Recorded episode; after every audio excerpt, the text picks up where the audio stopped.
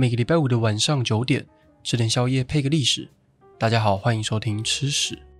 今天的节目开始之前呢，我先来回复一下一些留言，因为类似的留言我在 PTT 或者是 Apple Podcast 上面已经看到大概四五则了。有些听众希望吃屎的节目可以延长到十五分钟，因为他们觉得十五分钟的长度听起来会比较适合。先谢谢你们愿意听我的节目，而且还愿意多听一些，真的非常感谢。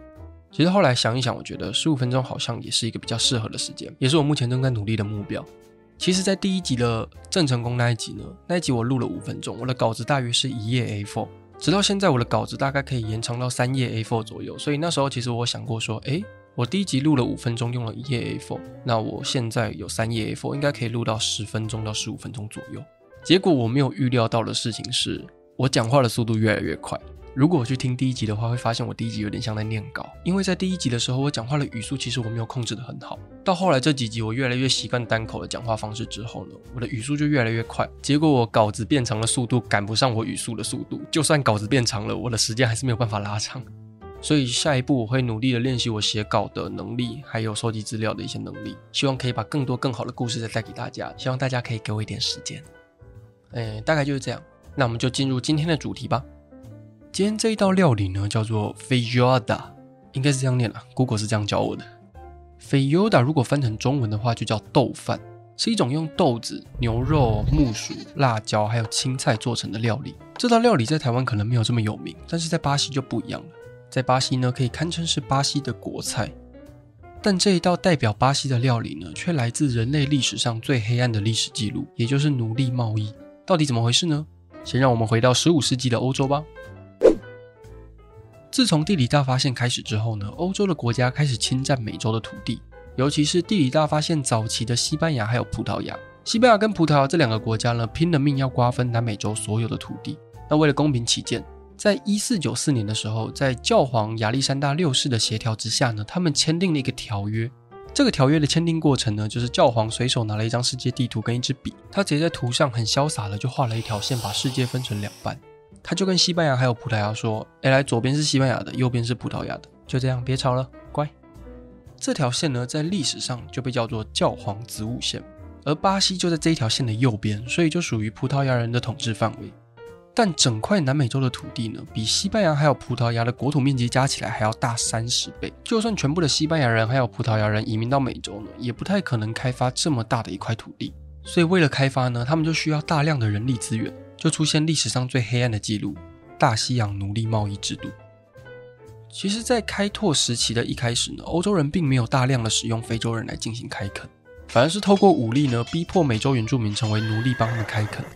只是人力的需求逐渐的提高，再加上美洲原住民因为染上欧洲人带来的瘟疫而死亡之后，人力的供给没有办法满足当地的需求，所以就只好透过非洲的奴隶贸易来取得更多的人力资源。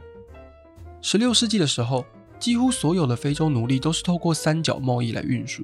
三角贸易简单来说的话呢，就是涉及三个贸易地点的贸易方式。对我们来说比较熟悉的例子，可能就是荷兰人来台湾呢，跟原住民交换鹿皮，再把交换到的鹿皮卖到日本，然后把赚到的钱带回荷兰这样的概念。那跨大西洋奴隶贸易就是历史上另外一场有名的三角贸易。欧洲人会带着火神枪还有大炮来到非洲，把这些武器卖给非洲当地的首领呢，跟他们交换奴隶。再把这些奴隶卖到美洲，换取蔗糖还有黄金，把它送回欧洲。据说这一趟呢，可以赚到比原本的成本还要多十倍左右的价格，就像你用一台 Toyota 换一台玛莎拉蒂。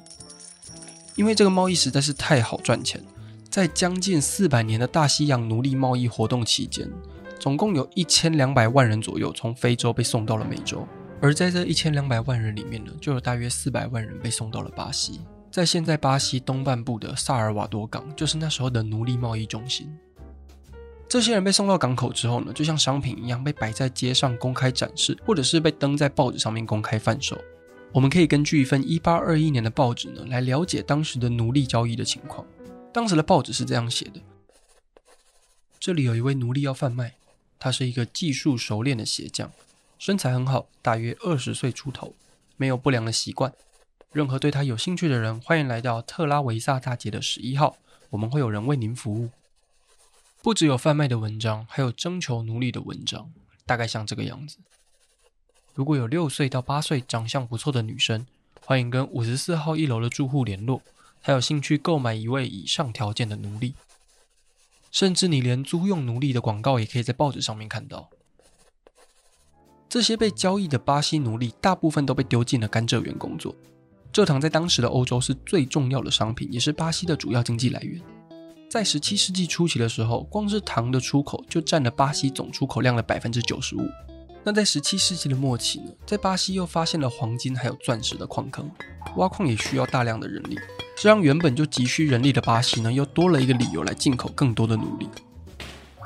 十八世纪的时候呢，矿场的黄金或钻石早就被挖了差不多了，但随之而来的是大量的咖啡，还有一堆肉品的需求，这使得奴隶贸易的市场永远都在运作。而且因为不合人性的工作内容，还有糟糕的工作环境，使得当时的奴隶呢，平均寿命大概落在二十三岁左右。时间来到了十九世纪，我们终于看到了一些解放奴隶的曙光。十九世纪的巴西政府为了脱离葡萄牙人的殖民，他就找了英国一起合作，想要推翻葡萄牙。那作为合作的条件，英国就要求巴西废除有关奴隶贸易的各种法规。所以在一八二六年的时候，英国跟巴西签订了一项英巴条约。这个条约的规定呢，是从一八三零年代开始，如果巴西禁止从事任何的奴隶贸易的话，英国就会在独立运动上面支持巴西。这个法案通过之后，却没有获得巴西国内大多数人的支持。我这边指的大多数人是那些拥有奴隶的奴隶主。许多奴隶贸易呢，私底下还是会持续的进行。那英国政府看到当然很不开心，诶，哪有人这样不信守承诺，当我英国人盘子？嘿，所以在一八四五年的时候呢，英国发布了一条法案，叫做《阿伯丁法案》。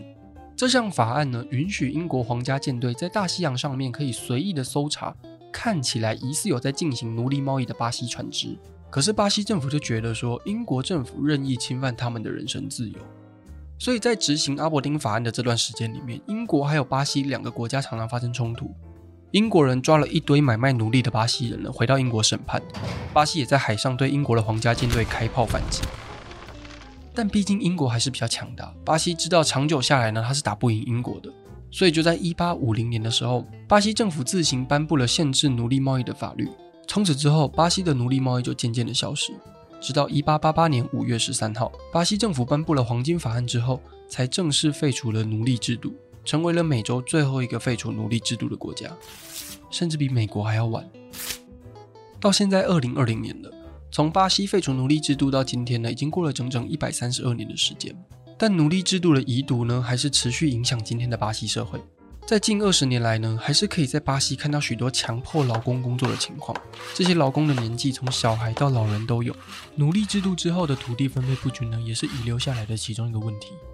虽然长达四百年的奴隶制度对巴西造成很多很不好的影响。但是巴西现在有非常多精彩的民族特色呢，也要感谢这些来自非洲的朋友。像是巴西战舞最早就来自于刚果的部落文化，而巴西的森巴呢，也是来自于非洲的宗教仪式。我们今天的主角豆饭呢，也是奴隶制度底下的产物。当时的奴隶因为没什么东西可以吃，所以就把厨房剩下的食材随便混在一起，像是豆子啊、牛肉啊、木薯、辣椒等，就变成今天的豆饭。这道料理在巴西有了非常久远的历史。它的食材取得非常的便宜，而且你可以随意搭配自己想吃的食物，像是把牛肉换成猪肉，或者是把青菜换成羊肉之类的。所以这道料理自从发明以来呢，就被非常多的巴西人接受。那随着时间的推移，这道菜就变成了巴西人的主要饮食。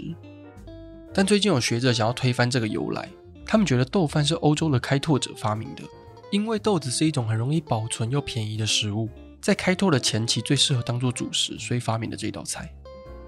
好，那以上呢就是豆饭的小故事。下一集我们就来聊聊砂糖跟十字军东征的故事吧。如果你喜欢吃屎的话，欢迎追踪吃屎的 IG、上上、Spotify、Apple Podcast 还有 Google Podcast 以及 KKBox。那我们就下期见喽，拜了。